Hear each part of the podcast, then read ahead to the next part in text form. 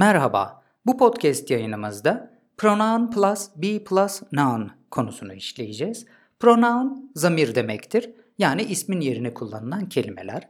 Be fiilinin am, is ve are olduğunu önceki podcast yayınlarımızda konuşmuştuk. Noun da isim demek.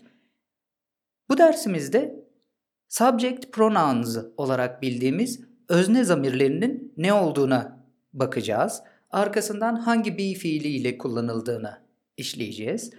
Özne zamirlerimiz ben, sen, o, biz, siz, onlar Türkçe'de. İngilizce'de ise ben yerine I, sen yerine you, o yerine erkekler için he, kadınlar için she, cansızlar veya hayvanlar için ise it kullanırız. Biz öznesi olarak we kullanacağız. Siz anlamında yine you kullanıyoruz. Yani sen ve siz anlamında you kullandık. Ve onlar anlamını vermek için they kullanacağız. Ben anlamına gelen I öznesi am be fiiliyle kullanılır.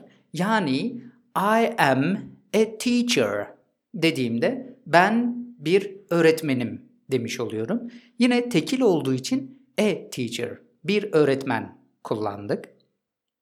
You ise are fiiliyle kullanılır. You are a student dediğimde sen bir öğrencisin diyorum.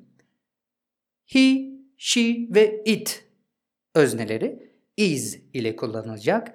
He is a doctor. O bir doktordur. She is an engineer.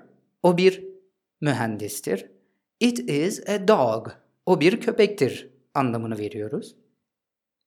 Biz anlamına gelen we öznesi are ile kullanılır. Yani we are teachers dediğimizde biz öğretmenleriz demiş oluruz. Siz anlamına gelen you da yine are ile kullanılacak. You are students dersek siz öğrencilersiniz demiş oluyoruz. They de yine are ile kullanılır. Yani we, you ve they are fiiliyle kullanıldı. They are dogs diyebiliriz. Onlar köpekler. Veya they are teachers dediğimizde onlar öğretmenlerdir demiş oluyoruz.